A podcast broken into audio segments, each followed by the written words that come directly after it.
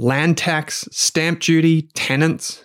Sure, property is great, but there are easier ways to get your passive income, sometimes with franking credits. Through ETFs or exchange traded funds, you can buy a basket of shares in many different companies in one trade. BetaShares offers Australia's broadest range of ETFs, including income focused funds, which aim to provide yield hungry investors with attractive income streams.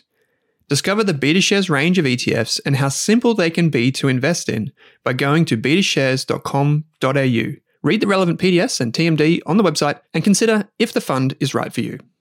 When you need mealtime inspiration, it's worth shopping Kroger, where you'll find over 30,000 mouthwatering choices that excite your inner foodie. And no matter what tasty choice you make, you'll enjoy our everyday low prices, plus extra ways to save, like digital coupons worth over $600 each week. You can also save up to $1 off per gallon at the pump with fuel points. More savings and more inspiring flavors make shopping Kroger worth it every time. Kroger, fresh for everyone. Fuel restrictions apply. This is a podcast by the Rask Group. It's for educational purposes only. So please do not make a financial, legal, investment, or taxation decision based on solely what you hear in this show.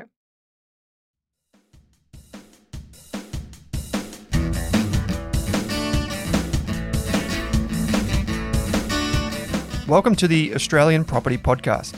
We're on a mission to be Australia's most trusted property podcast. I'm Owen Rask, founder of the Rask Group. I'm Pete Wargent, author and buyer's agent. I'm Amy Lunardi, and I am a buyer's agent. I'm Chris Bates, ex financial planner and mortgage broker. Together, we'll take you through every step of your property journey from first home buyer to decades of property investing.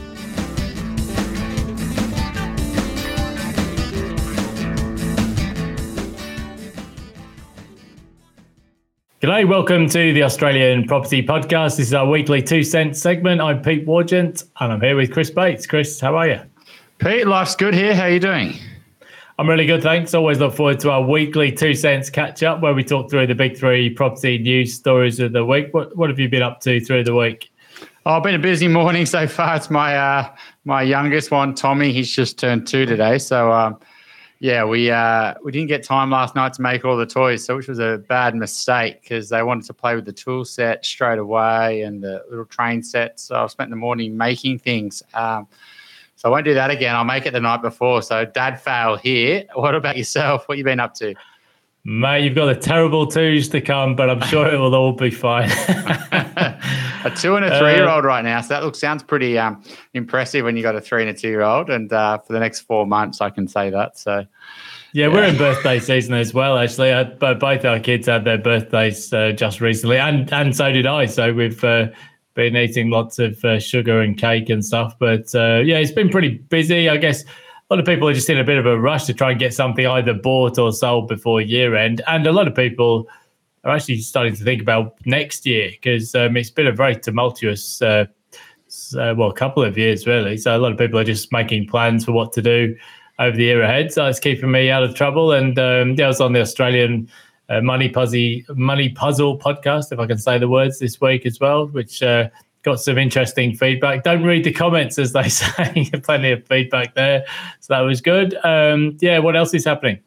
Look, it's very similar here. I think there's a real rush to buy. Um, we've had a you know equal number of days. We've got like 15 purchases this month. I think it's the 15th today, so we're equal purchases per days in the month. Um, that's used. That's a little bit higher than normal, to be honest. Whether that's because the business has grown or whether you know, we can just see there's a real urgency for buyers coming into Christmas. Um, I agree. We're starting to see people think about 2024 now, um, and you know whether they should transact now, whether they should hold out to Feb, and you know, there's a real sort of worry because you know probably only got another week. I mean, even listing your property next week, next week's pretty pretty um, dicey, right? You know, 20th sort of of November, you run a four week campaign, you're at Christmas, right? Um, and if that campaign doesn't go to plan, then that property is going to sit on the market for another four to six weeks at least. Um, and so you'd have to be game listing your property. You might see there's a bit of stock around off market or you know pre-market coming on the market next year that they're willing to get people through, but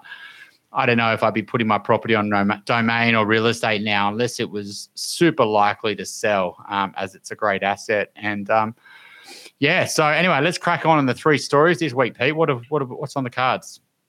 Okay, well, first uh, news story real incomes have been falling in Australia, largely due to inflation, of course. So that's something we'll take a look at. In fact, there was uh, some analysis that suggested of all the developed economies around the world, Australia's got the biggest drop in real income. So we'll have a little uh, deep dive into that. Secondly, uh, Fin Review piece the rise of land lease estates, which a lot of people aren't that familiar with, but there's a fair few of them around the country now. So we'll take a look at that. That was a Robert Harley piece in the AFR.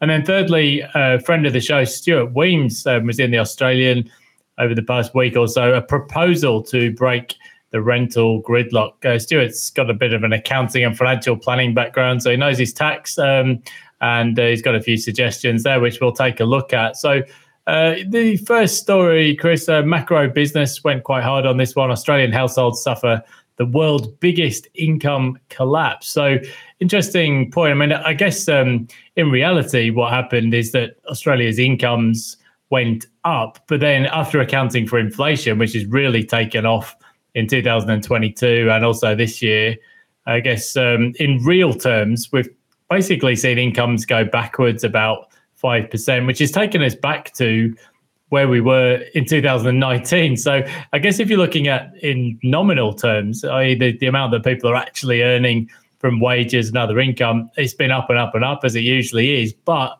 after you account for inflation, which in Australia peaked at um, a high level, over 7%, um, we've actually gone backwards over the past couple of years. So it's pretty interesting. Uh, we got the sugar hit, but now the inflation's taken away with the other hand. So uh, did you have a look at that one? Look, I mean, I have I have a read of this, and I think there's two ways you can look at it, right? So if you are in the camp um, that hasn't had a wage increase or income increase, and you know where you work and what you do, you know there just hasn't been that opportunity for you, and a lot of jobs just don't have that benefit, right? And if you've then had not had an income in your increase in your salary or much at all, um, or a drop because your hours are being cut or something like that. Um, and then you've been hit with all these increases in your costs with the electricity and food and travel and food, uh, fuel, etc.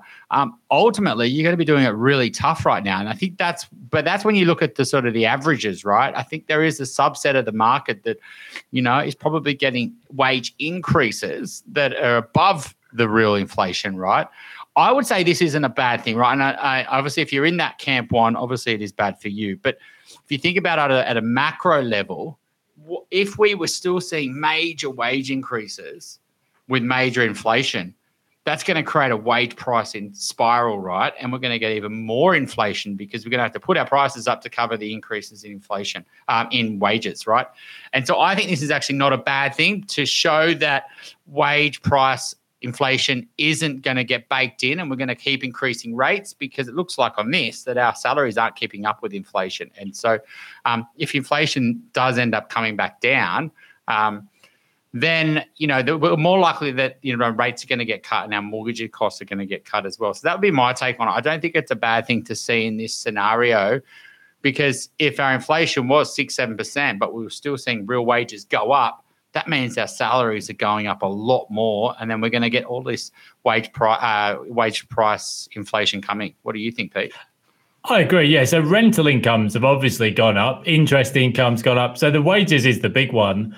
And since 2020, so since June 2020, the wage price index shows real wages, i.e., after inflation, going back seven and a half percent, which is an extraordinary drop. I, think the thing when you look at the wage price index, though, it always seems to go up very slow and it lags a lot. Um, I mean, in reality, we've had the tightest labour force settings, which we've seen in decades, and for a lot of people, that would have mean would have meant pay rises or changing jobs or um, you know moving to another location to earn a whole lot more. So it's not that every single person in the economy is only seeing wages going up at 3%. In a lot of cases, people have seen big pay rises, but it's not always reflected in the wage price index. Now, on the day that we're recording, uh, the September quarter uh, wage price index figures are actually out. So that, they'll probably show a big jump actually for the September quarter, about 1.5% just for the three months, because all those, um, there was an outsized minimum wage increase this year, which won't uh, flow through to the September quarter. All the awards increases as well come through this quarter. And of course, inflation will eventually uh, start coming back down again, uh, which will actually help the real wages on that sort of that graph that's been analysed. In fact, um, on the day we're recording, US inflation in October was zero. Um, there was there was no inflation over the month, and uh, down to about three or three point two percent over the year. And actually, looking ahead, um, rents will fall in the US too. Um, and rents have been a huge chunk of inflation over recent times. So US inflation is almost uh, back down to the target now, and it will be fairly soon. And we'll be talking about interest rate cuts over there fairly soon. Uh, I think one of the interesting takeaways as well over the past uh, two or three years, Chris, is that we talk a lot about the um, wage price spiral, but actually, it does seem in a lot of cases it's kind of the other way around. Um, it's prices that go up first, and then wages follow as people get minimum wage yeah. increases to match the prices. So I think some of these traditional economic models have been shown to be a little bit lacking. And I suppose the other big lesson from COVID is that fiscal stimulus can be a lot more effective at stimulating demand than an interest rate cut here or there. Because if you give people money, they'll spend it. So, yeah, I think um, the, the figures look really bad at the moment, but actually, I think we'll see in 2023 where the wage price index will be up about 4%, probably see something similar next year. Inflation will come back down. So, yeah, it won't look quite so bad. And I think part of the, the 5% drop in real incomes is actually because incomes went up a lot and then uh, inflation took back again. Yeah. And what's your sort of take? I mean, 2024, there's some uh, tax cuts, you know, legislated. What's your take on how that's going to affect things? Yes, I mean, um, yeah, the tax take in Australia has gone up an awful lot, actually, and um, the budget is now uh, tracking in surplus, which seems quite extraordinary when you think back a few years ago. Just uh, deficit, endless deficits as far as the eye could see. Um, we've had a lot of income increase though from resources. Uh, the unemployment rate is, has been a big change. Very few people unemployed compared to recent history. And yeah, if the tax cuts do flow through, um, that's going to help. Yeah, so um, I think uh, there's definitely a, a, disconnect here between uh, nominal incomes, which have just kept on rising and rising, and real incomes, which is adjusting for uh, the, the inflation in other parts of the economy. So, yeah, I mean, I guess um, my main question to you, Chris, was how does this impact the housing market? Because obviously, record high incomes in nominal terms increases people's ability to pay, but if prices are going up as well, um, in terms of expenses. I mean, how does that impact the borrowing capacity? I think the thing to remember is that um, the property is a property market's price on the marginal buyer, right? So it's based on how many properties are there for sale, and we know there's very low listings. It's um, everyone's stuck in their homes. The turnover rates, you know, been reducing year on year for a long time, right? People are not transacting anywhere near as much and upgrading their homes every five to seven years. They're doing it probably every 14 years, right? So um, you know, that, so less and less properties are trading, right? So that's the supply. And then it, what matters is who's the buyers in the market right now. What are they? What's their situation? And are they getting wage increases? And I think what's happening right now is there's enough people in the market right now, particularly on the the middle to higher income brackets, that yeah, okay, yeah, they're having you know, because when you go into the markets, when you're confident around your financial future and things like that. So the property market's still priced okay right now because you've got very little supply and you've got enough demand offsetting that um, supply. And they're people who are doing quite well financially and things like that. In terms of how it affects um, the borrowing capacity and things like that, well, the people who are doing borrowing capacities right now, who are buyers, are probably doing okay because their salaries have gone up. And then that's pushed, I mean, they can borrow more money because they've got higher incomes. There are some increases to minimum living expenses, which have been quite drastic over the last 12 months with the inflation. So, um, but ultimately, borrowing capacity is just ridiculously tight right now, not because incomes haven't gone up or expenses have gone up, just because of the way that the mortgage has gone up from 2% to 6%, and then APRA have got a 3% buffer on that. So everyone taking out a mortgage right now needs to make, uh, in the bank's eyes, be able to afford a mortgage at 9%.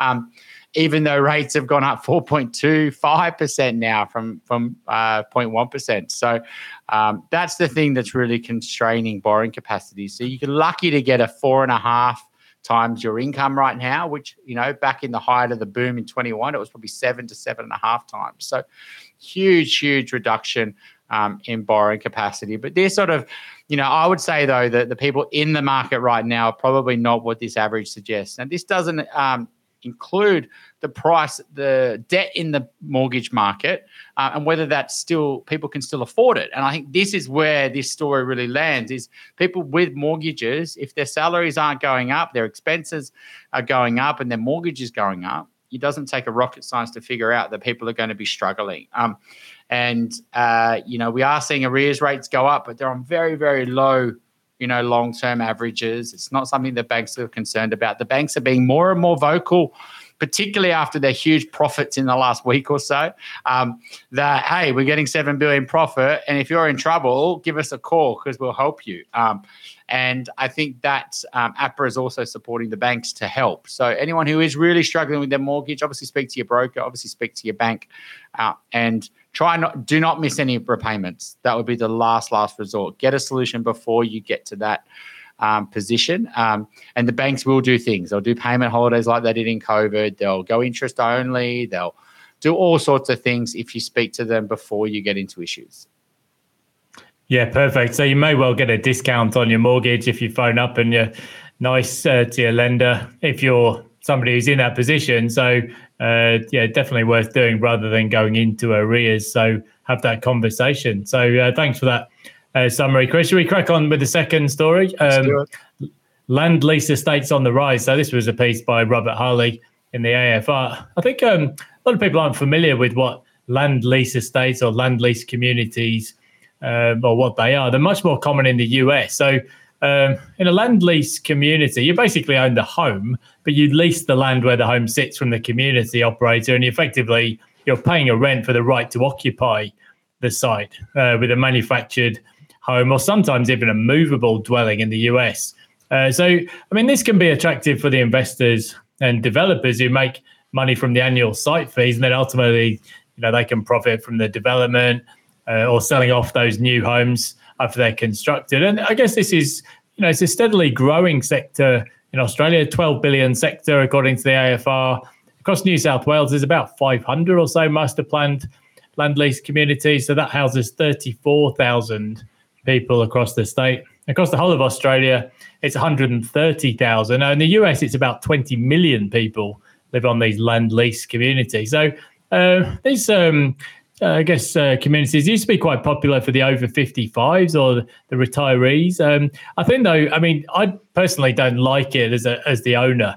Um, it reminds me a bit of um, back in the UK where you get these sort of um, almost like caravans and or holiday lodges and things like that where you can buy into the community, but you're paying endless site fees and then when you do come to sell, it's all on the terms and conditions of the the operator, which are never going to be in your favour, obviously. And I guess the, these are the disadvantages that people need to think about uh, before going into them. Because I guess traditionally you, you build wealth over time by owning a home, but it's not the same as the normal traditional home ownership. You could build some equity on the dwelling, but you don't own the land, right? So um, th- that's one issue. You're not going to build the equity. But the main thing is uh, apart from the, the expensive um, site fees, is it's just difficult to resell. You know, when you come to sell, you've got to find somebody else um, to sell to, and it will be on somebody else's terms. Um, so, and you know, that's assuming everything goes uh, right with the with the uh, the estate. I mean, obviously there can be issues in some cases. Very popular with um, the big operators, Stockland, Mirvac, and so on, who are making making good money on this, but probably not so keen on uh, that sort of thing myself, Chris. Yeah, I mean, it's great for the person uh, providing the land, um, but maybe not great for the person putting something on that land and paying a fee, right? The the owner of the land still owns the land. Land's what goes up in value, right?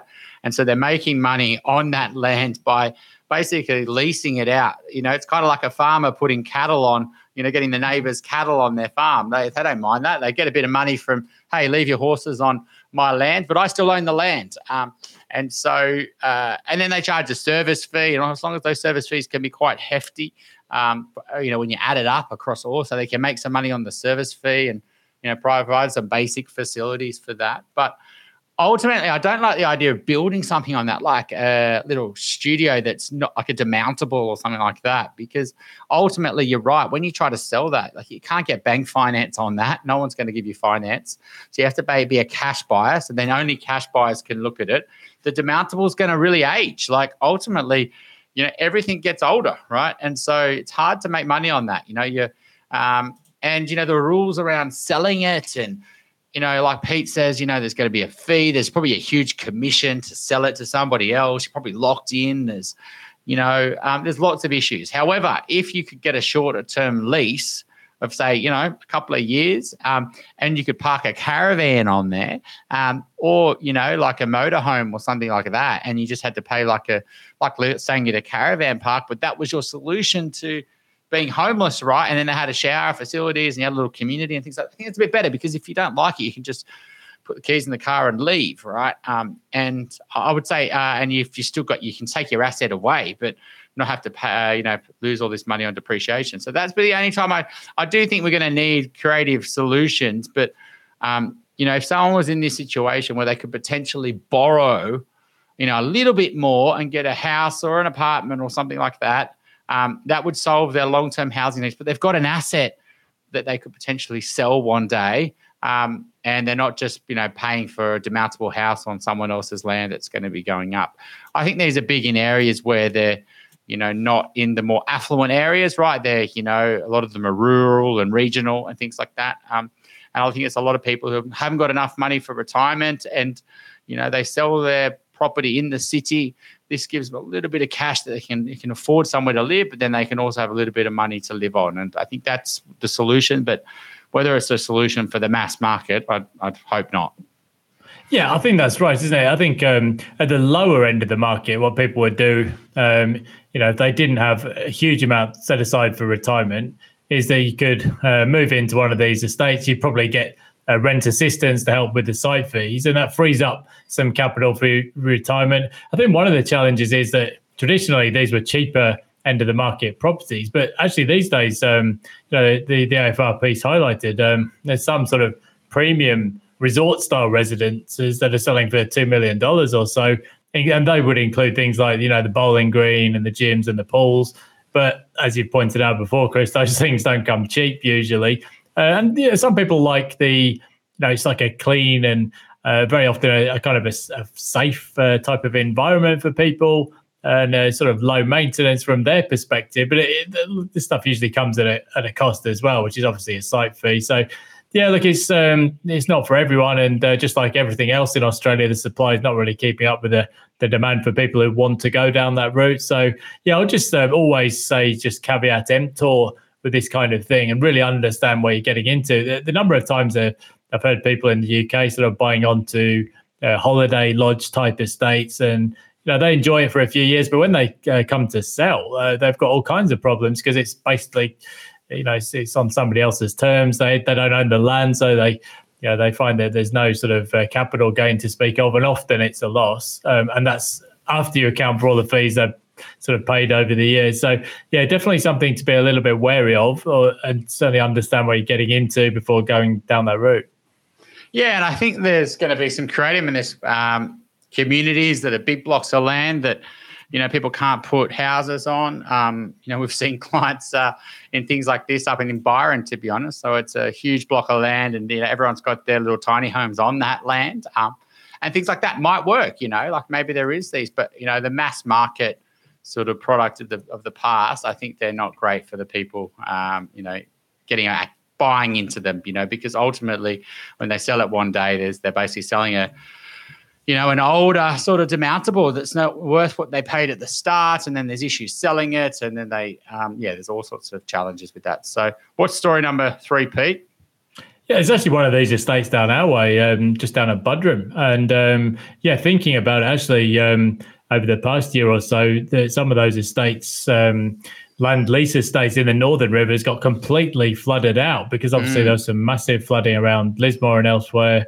Um, so yeah, definitely something to research very carefully before going down that road. So yeah, third story um, of the week. So um, I was on the Australians Money Puzzle podcast this week, and I was talking about the return of Chinese buyers, among other things. But yeah, the previous week on their property segment. Stuart Wemyss from Pro Solution, a good friend of the show, um, he was on and he, he had a proposal, which was also reported in the Australian newspaper, a proposal to break the rental market gridlock. So uh, just this week, PropTrack recorded record low rental vacancies in October, just 1% nationally, further declines in Sydney, Melbourne, and Brisbane.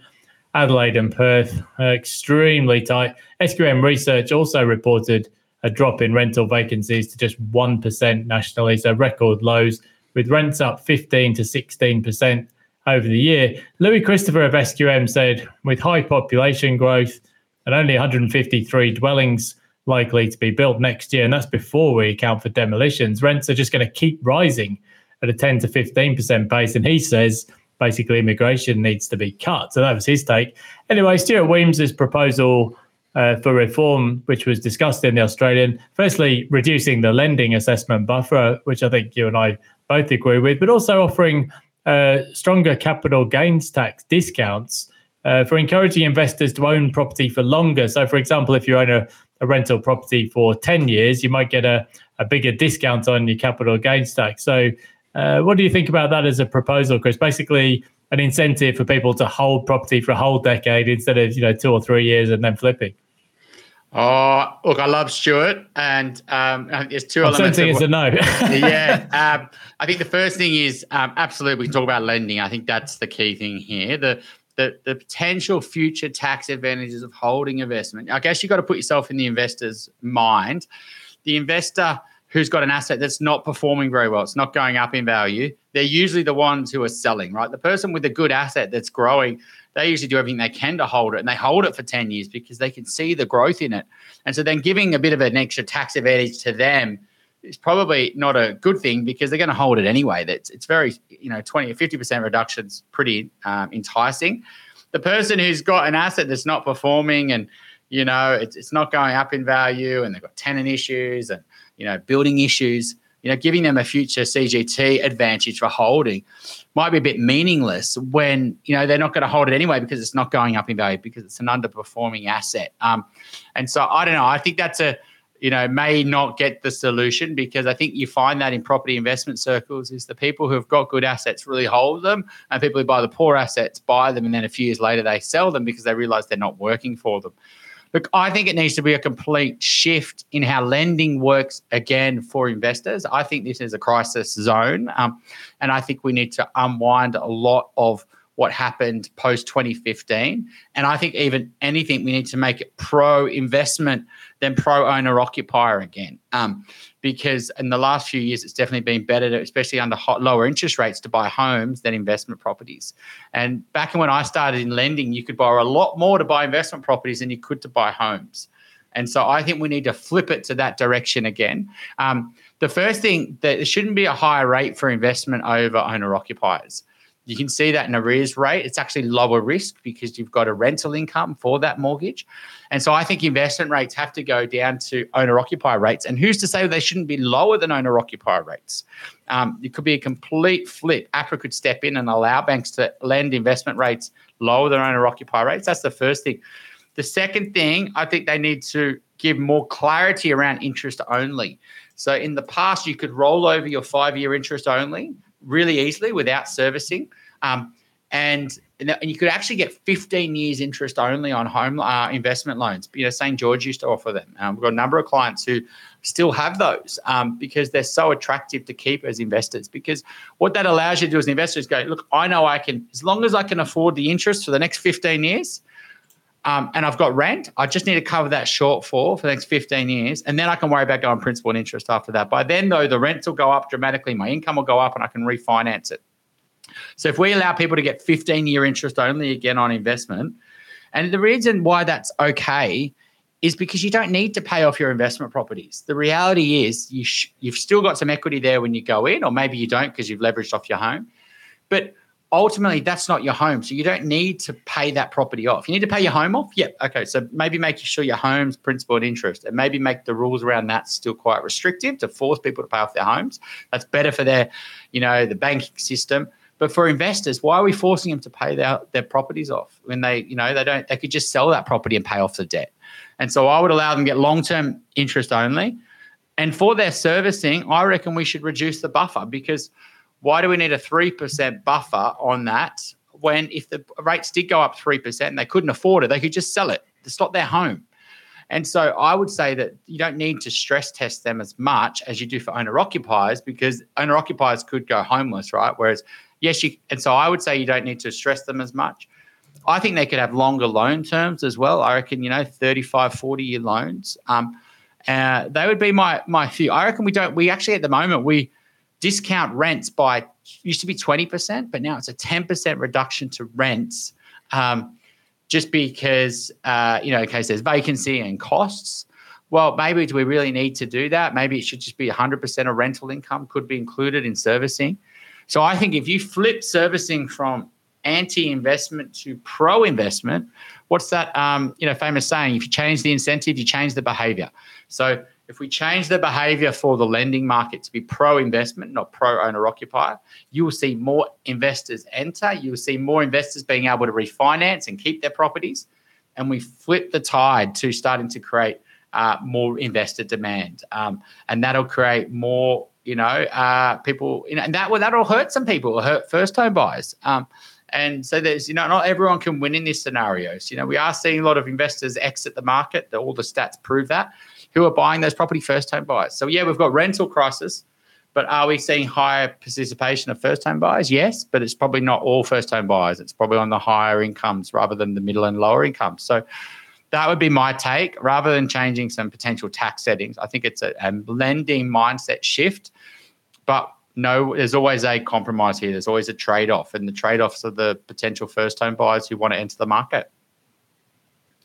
Well, yes, yeah, it's a few different points there, Chris, and yeah, very well made. Uh, I mean, uh, so Weemsy came up with a couple of other potential suggestions, more tweaks, I guess, um, allow people to um, sell an investment property and roll the capital gains into superannuation uh, to encourage people to invest for their retirement. Also, um, potentially reinstating the 50% capital gains tax discount for Australian citizens who are non tax residents working overseas, because currently you're taxed on the full 100% of gains if you're an expat, and therefore people are less keen to invest in rental property in Australia. I think, um, as Stuart acknowledges in the article, a lot of these are uh, sort of tweaks and sort of band aid solutions. In in reality, um, the rental crisis, as it is, anything's going to take several years to yield results, and there's no overnight fixes, and things are likely to get worse before they get better. Um, yeah, so to your other points on the three percentage points lending assessment buffer, I, I agree. It's too high. Like 12, 12 further interest rate hikes from here. Come on, it's not going to happen anyway. And as you said, for an investment property, um, that could always be sold. Uh, I think um, in reality, APRA is going to hold that buffer until inflation is back down. I think they're trying to work in tandem with the RBA uh, to sort of uh, bring CPI back down. And fair enough, I guess. Um, but yes, your point on interest only lending, that's been shut out of the system largely for the past five years. And there's no reason that can't make a comeback. I think um, on the higher interest rates for investment loans, way back when the Bank of England did a paper which kind of suggested that in a deep recession, um, investors would sort of flood uh, or flood out of the market or ru- have a rush for the exits. And therefore, because of that, uh, homeowners would be more likely to stay put, but investors would sell. And therefore, uh, investor loans were somehow riskier. But actually, the experience of the past 20 years in Australia has not shown that to be the case. And in fact, arrears have generally been lower on investment mortgages because, as you say, most people, well, they've got the security of the rental income. And, uh, and that's actually a point that Peter Tulip has made, ex RBA um, person himself and um, economist of the CIS today, also a friend of the show. Um, he's made the same point. There's no reason why interest rates should be higher for investors. And uh, the, the buffers just make it too difficult. I think people are just saying, well, you know, the risk free rate's been near 5%. Why am I bothering with investment property when it's just too bloody hard to get a mortgage? So, yeah, there's plenty that could be done there from the lending perspective, I think, and that would make a, a bigger difference sooner potentially than tweaking with capital gains tax. That's my take anyway. Yeah, I think the expat po- point's really big. You know, I think there's a lot of Aussies overseas that have plans to move back to Australia. They come to us as brokers. We do. Uh, first, we figure out all the, you know, hey, you need to get some tax advice on this because the tax rules have changed a lot, and it might not make that may rule it out, which it does for a lot of people. Then you got, you know, um, issues with actually getting finance. It's ridiculously hard for expats to get any meaningful finance, even though they're earning ridiculous money overseas. They could probably borrow it two times their salary. Um, you know, the way that the whole system has um, you know, reductions to their incomes for foreign exchange, not including bonuses, different calculators, a small number of banks.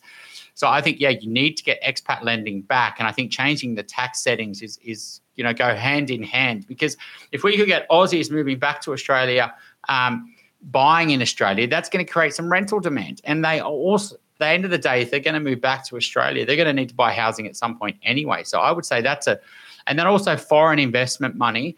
I do think there needs to be a real uh, world um, sort of attack, reducing the foreign um, stamp duties, particularly for new property. I'd basically say zero stamp duty. Um, and I would say if you want to buy new apartments in Australia, um, there's very little cost to buy them, there's very little stamp duty.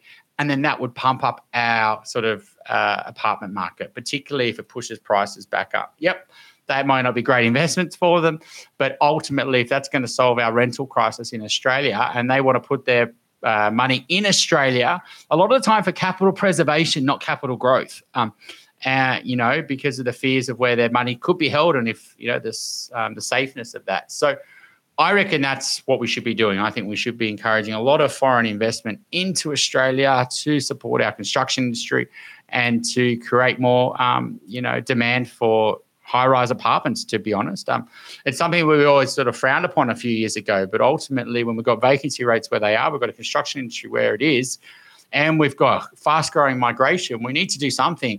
And if people from around the world want to buy, build apartments in Australia and pay for them, then I think we should take the money. Um, personally, what's your take, Pete? It's a good point. Actually, under the radar, um, just over the past week or so, the ACT announced that they would be expanding the concession for people buying off the plan uh, units or townhouse titled properties um, up to an eight hundred thousand dollars. So I mean that that's largely all of the market really um, for for people buying units and maybe some townhouses as well. Uh, and that's going to be in place right through until 2026. So that's encouraging people in Australia in the ACT to buy off the plan. We might see some more of that in uh, New South Wales and uh, Victoria and Queensland, maybe. Uh, and as you said, maybe trying to get some of the foreign buyers back into the new dwelling market.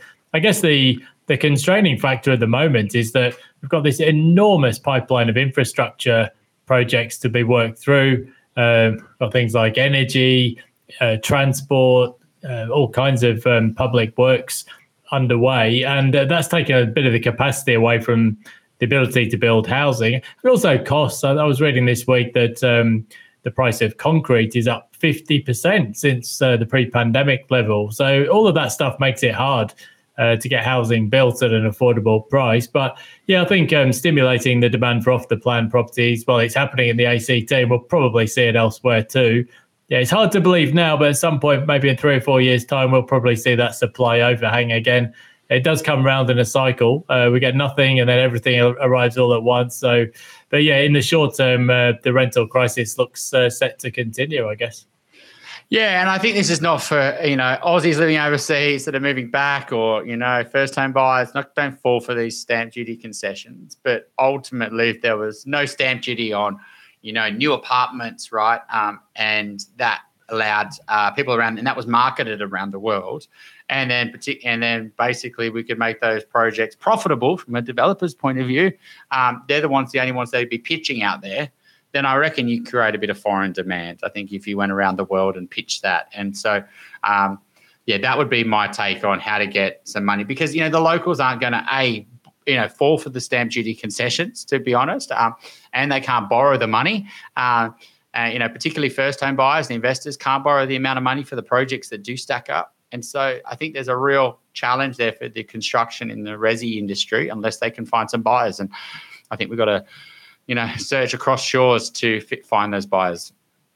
That makes sense. So just to wrap up on the three stories this week, real incomes in Australia have been falling, obviously due to inflation. But I think if you look at 2024, you'll probably find household incomes rise by about, let's say, 5% and hopefully inflation gets down to a lower level than that. So uh, things will be on the up and up again. Uh, the rise of land lease estates, yeah, that's a bit of a um, a caveat emptor, I guess. If if it's something you're thinking about, just be very careful about the terms and conditions before you go down that route because they're probably not going to be uh, in your favour. And then thirdly, um, a proposal to break the rental gridlock by Stuart Wemyss. I just saw the ABS this week had the arrivals and departures figures for the past three months. If you annualise uh, the sort of net immigration figures, they're still running the last three months at a pace of about 500,000. It's the highest we've ever seen. So there's been no slowdown at all yet. Um, I keep saying that immigration has to peak, and it still hasn't. Um, so yes, uh, for as long as that goes on, there's going to be no solution to the rental crisis, quite frankly. Um, and at some point, um, immigration will have to slow. Uh, capital gains tax proposals is just one of the things it could be looked at. And Chris has mentioned a whole raft of other potential solutions, making lending lending easier for investors, encouraging off the plan apartments again uh, for foreign buyers and probably some people in Australia too. So uh, I think that's about it for this week, Chris. So um, uh, if people want to get in contact with your questions, uh, we've got links in the show notes of how you can get in contact with us or send us your questions so we can cover whatever you want us to talk about or whatever's a hot topic. Um, so, Chris, what's on for the next week? Uh, head down, bum up. What's happening at work for us and our team? So a few new hires and lots of uh, some big plans in there, which I can't reveal yet, but they're um, coming out next year. So um, yeah, lots happening in the run up to Christmas. I've got a few weeks in Thailand in January, so I'm uh, excited for that. But yeah, you don't think about a holiday till you're on the flight, isn't that right, Pete?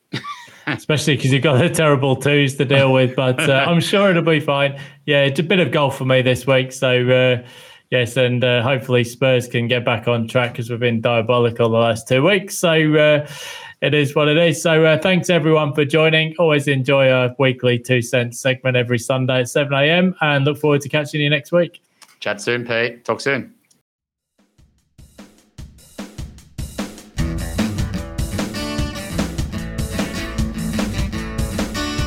Thanks for tuning in to the Australian Property Podcast. If you love the show, why not subscribe or leave us a review on Apple or Spotify? And if you want to work with me, Amy, Pete, or Chris, you'll find links in your podcast player to get in contact with us.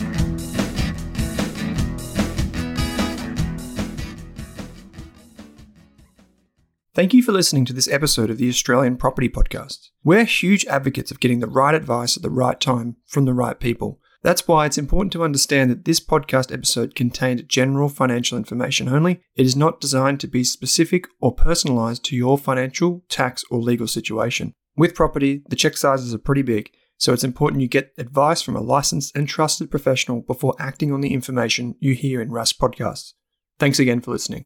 For more than a decade, I've been hunting for the best investors and their methods, strategies, and tools for investing. After years in the industry, countless books, a few degrees, and 1,000 podcasts and live shows, I've rolled this accumulated knowledge into something called Rask Invest. If you've ever heard me talk about a core and a satellite, active and passive, true long term compounding, or you simply want to know exactly how I would invest, now is your chance. Rask Invest is our new investment service designed for all types of investors who want professional management of their core portfolio at a low cost from a team they trust. Rask Invest helps you automate your wealth creation and passive income. Simply click the link that says Invest with Owen in your podcast player to join one of our live platform walkthroughs or book a call with us. You can also view the Rask Invest PDS and TMD and get invested with me.